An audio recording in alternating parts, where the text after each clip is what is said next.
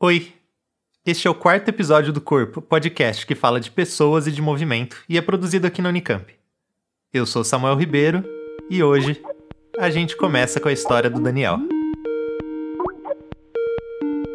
Parte 1 O esgrimista em quarentena.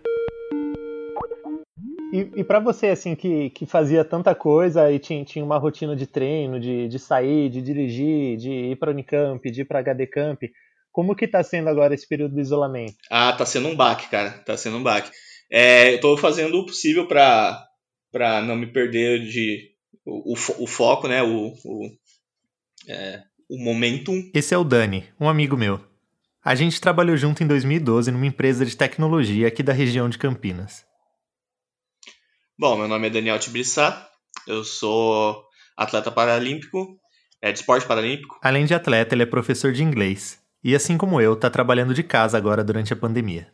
Eu pratico é, esgrima em cadeira de rodas, principalmente, mas eu também já me envolvi com o basquete em cadeira de rodas, com para badminton e também com também estou trabalhando com o Wushu adaptado.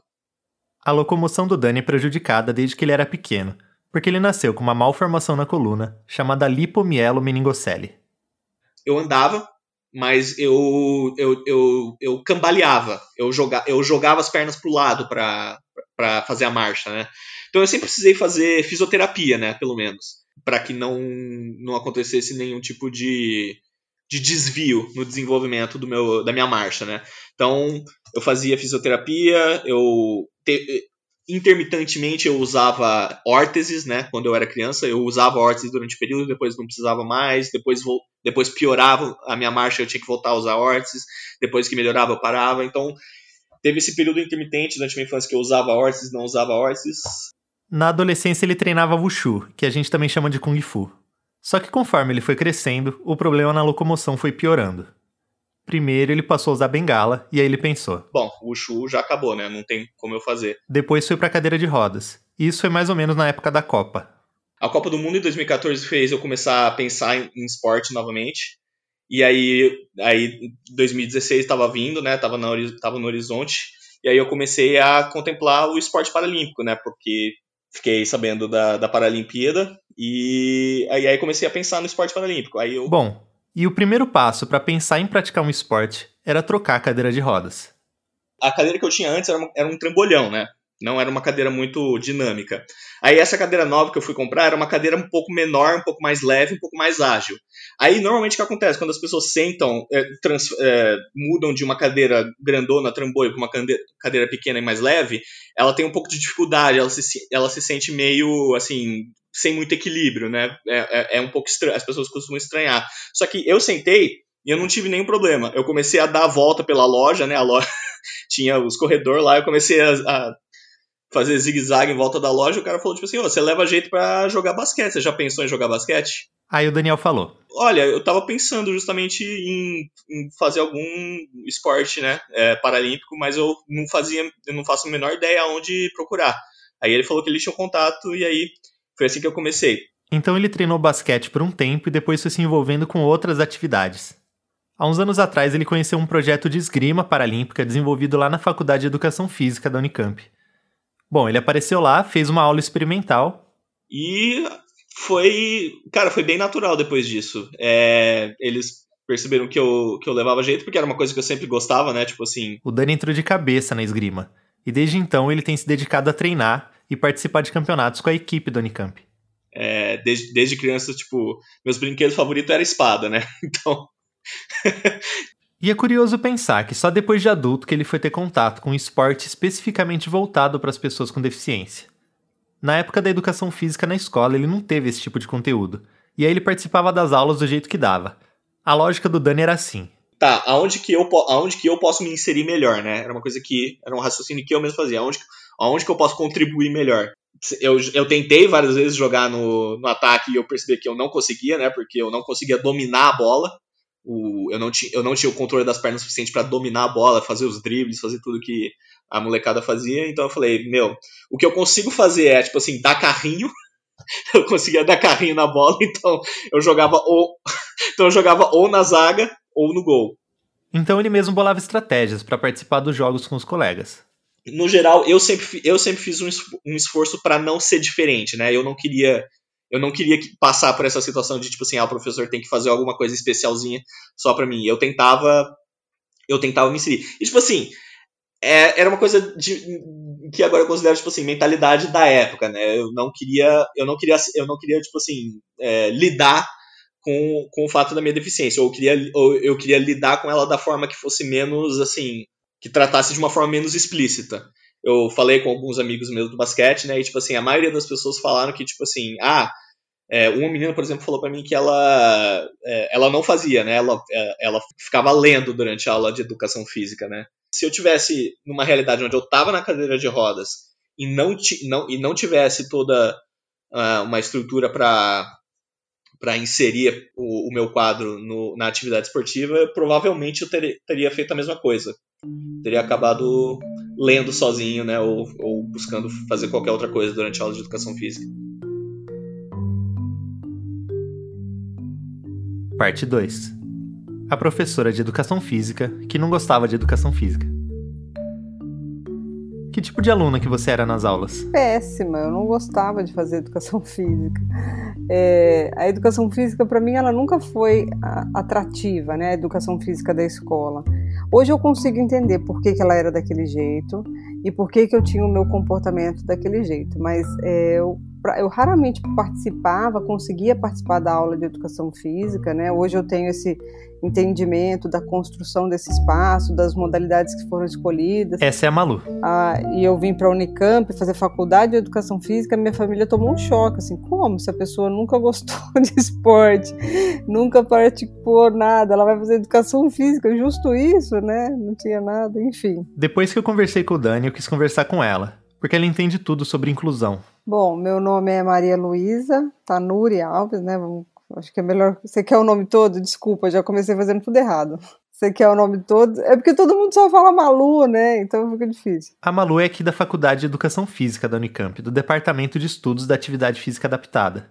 Ela pesquisa o tema da educação física para crianças e jovens com deficiência. E antes de fazer pesquisa, ela deu aula na rede estadual lá na periferia de Campinas. Ela já tinha estudado um pouco essa questão da deficiência durante a graduação, mas. Quando eu cheguei na escola, eu vi a realidade desse aluno com deficiência, que ele chegou para mim. E até o momento que ele chegou para mim, ele não participava da aula de educação física, ele ficava sentado num canto. E essa é a história mais comum que a gente encontra. O aluno com deficiência na aula de educação física, ele fica sentado num canto e ele já se acostumou a ficar, a, a ficar sentado ali ele já se acostumou, ele admite que o problema dele não participar na aula de educação física é dele. E para entender melhor esse contexto do aluno sentado num cantinho, a Malu foi fazer pesquisa. Ela começou estudando as relações sociais dos alunos com deficiência na escola. E logo depois no doutorado. Eu já parti para um outro viés, assim, porque as pesquisas na área de inclusão, elas sempre procuram saber opinião do professor, opinião do diretor, opinião dos pais, mas dificilmente elas pegam a opinião da criança, do jovem ou do que nem você está falando do atleta com deficiência. E aí foi um desafio muito grande, porque eu comecei a perceber que é muito difícil criança com deficiência verbalizar. Você pegando agora um atleta que já tem memórias, que já está incluído num contexto esportivo, que já é valorizado, é muito diferente quando você pega uma criança que está marginalizada todo dia ela não se sente no direito de falar, tem uma dificuldade muito grande em se expressar, em colocar. O que ela percebeu ali foi um cenário de exclusão. A escola não tinha estrutura adequada, os professores falavam que não sabiam o que fazer com aqueles alunos. E aí vieram relatos muito fortes, assim, de é, do aluno com deficiência falando, assim, de criança, né, falando. É, mesmo no frio, eu fico lá sentado esperando a aula acabar e vendo meus colegas jogarem. Então, assim, você começa a ver uma realidade que, que você não fazia ideia, né? De que você. Uma coisa que você não tinha pensado. A pessoa está ali, jogada, sentada no campo. Parece que é um ser invisível ali, né? Que está só colocado ali para atender esses pré-requisitos da, da, de estar incluído, mas a, a, inclusão realmente ainda não chegou dentro da escola. As pessoas ainda não entendem muito o que, que é inclusão. Depois que a Malu entrou como professora na Unicamp, ela fez uma pesquisa na qual acompanhou alunos com deficiência e professoras nas aulas de educação física durante um ano. E um dos dados que ela obteve foi que alguns professores ainda tinham uma ideia de inclusão que era totalmente desatualizada, lá dos anos 90.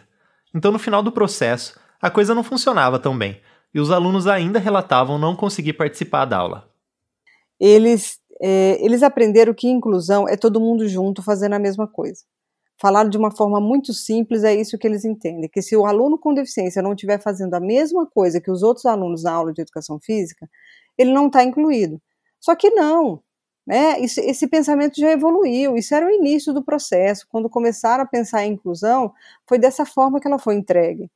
E aí foram escutar as crianças, os alunos, os, os jovens com deficiência. E eles falaram: não, não estou me sentindo incluído. Aí os estudos começaram a falar: mas espera aí, se você não está se sentindo incluído, você não está incluído.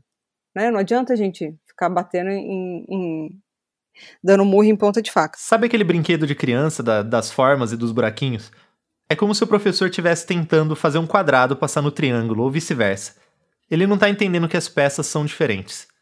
Então a ideia de inclusão que os estudos propõem hoje já não é mais essa de todo mundo fazendo a mesma coisa. Hoje a gente já está mais pautado num conceito de equidade, né? E o que, que é equidade? São difer oportunidades diferenciadas de acordo com a necessidade de cada um. Então, ao mesmo tempo que eu tenho alunos que devam aprender a, o futebol, o basquete, o vôlei e tantas outras modalidades esportivas, eu também tenho um aluno com deficiência que deve aprender sobre esporte paralímpico. A aula de educação física é o local onde essa criança vai aprender de forma sistematizada sobre o que é o esporte. Então, não é certo e não é justo uma criança passar por um processo de escolarização aí de vários anos sem saber quais são os esportes que ela pode praticar fora da escola. E aí a gente entra num ponto chave da pesquisa atual da Malu. A questão da inclusão acaba sendo também um problema de currículo. As modalidades paralímpicas que foram pensadas para quem tem deficiência não estão presentes nas aulas de educação física. Então a gente tem lá todo um, um hall de conteúdos que está lá no nosso PCN, está lá no nosso currículo, baseado nas manifestações da cultura corporal. Só que de que corpo é esse que a gente está falando? Manifestação de que corpo? Obviamente, assim, pelo que você coloca de currículo, a gente tem um corpo hábil, um corpo capaz, um corpo forte. Quem não atende essas demandas, essa visão de corpo, não atende o que se espera na aula de educação física e não é valorizado. Como que você coloca um aluno com deficiência que não tem esse corpo desejado para atender esse currículo? Então, mais uma vez entra o nosso questionamento de por que, que os, o esporte paralímpico ainda não está no currículo escolar de uma forma pedagógica, como estão as outras modalidades, entendeu? Às vezes o esporte paralímpico até aparece em alguns currículos. Mas ele aparece só na parte de uma vivência. Né? Então o professor vai lá e faz um joguinho para esse aluno e, e esse aluno vivencia um, um, joguinho só, uma modalidade só, um goalball, vôlei sentado e acabou. Para comparar, é só pensar quantas vezes você jogou futebol durante as suas aulas, ou basquete, ou handball, ou alguma dessas modalidades convencionais que a gente está tão acostumado.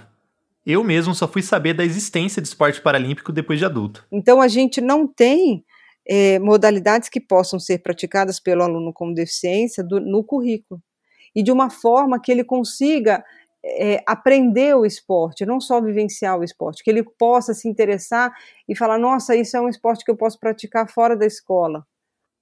Com base nisso, a ideia da Malu nessa pesquisa que ela está começando é fazer intervenções nas escolas para capacitar os professores a trabalhar o conteúdo do esporte paralímpico e depois observar os efeitos disso junto dos alunos, com deficiência e sem deficiência.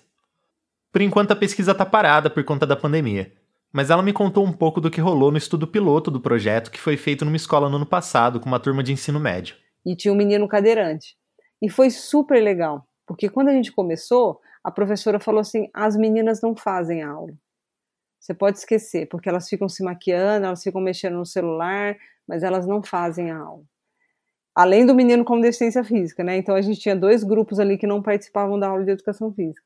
E aí quando a gente, quando eu montei as aulas, todas fizeram. Não teve um aluno que não participou. Então, tinha aluno obeso, que tinha uma dificuldade de, de correr, né? Tinha um aluno com deficiência física e tinha as meninas que tinham outras coisas na cabeça, elas estavam preocupadas com outras coisas. E todos conseguiram participar. E eu trabalhei esporte. Eu não trabalhei pega-pega, é, brincadeirinha. Eu trabalhei o esporte, só que de outra forma, entendeu? Com jogos, com brincadeiras, de formas que eles não eles não estavam se sentindo é, cobrados em desempenhar aquele papel do corpo ideal. Foi bem legal, sabe? Para mim, pensando agora, A trajetória da Malu faz todo sentido, porque eu também não gostava de educação física e encafifei de me formar na área. É como se fosse um reencontro da gente com a gente mesmo. Eu, eu acho que eu faço hoje a educação física que eu queria ter recebido na escola. Isso eu, eu tenho essa consciência, assim, porque eu, eu conseguiria fazer a aula de educação física que eu proponho. Assim, eu gostaria de receber essa aula que eu dou hoje. Enfim. Acho que é isso. O episódio fica por aqui. O Corpo é uma produção do podcast Oxigênio do Labjor Unicamp e faz parte do projeto Histórias para Pensar o Corpo na Ciência, que é feito na Faculdade de Educação Física e tem financiamento da FAPESP. A idealização, produção, entrevistas, roteiro e edição desse programa foram feitas por mim, Samuel Ribeiro. O projeto é coordenado pelo professor Bruno Rodrigues, da FEF, e supervisionado pela Marina Gomes, do Labjor. E quem coordena o Oxigênio é a professora Simone Paloni, também do Labjor. Se você gostou do episódio, dá um alô pra gente nas redes sociais. A gente está no Facebook, Instagram e Twitter. É só procurar por Corpo Podcast. Um agradecimento especial para os professores de educação física que me mandaram relatos e perguntas sobre inclusão e me ajudaram a pensar o tema. Obrigado, Bruna, Bruno, Gustavo, Marina e Nara. Até a próxima!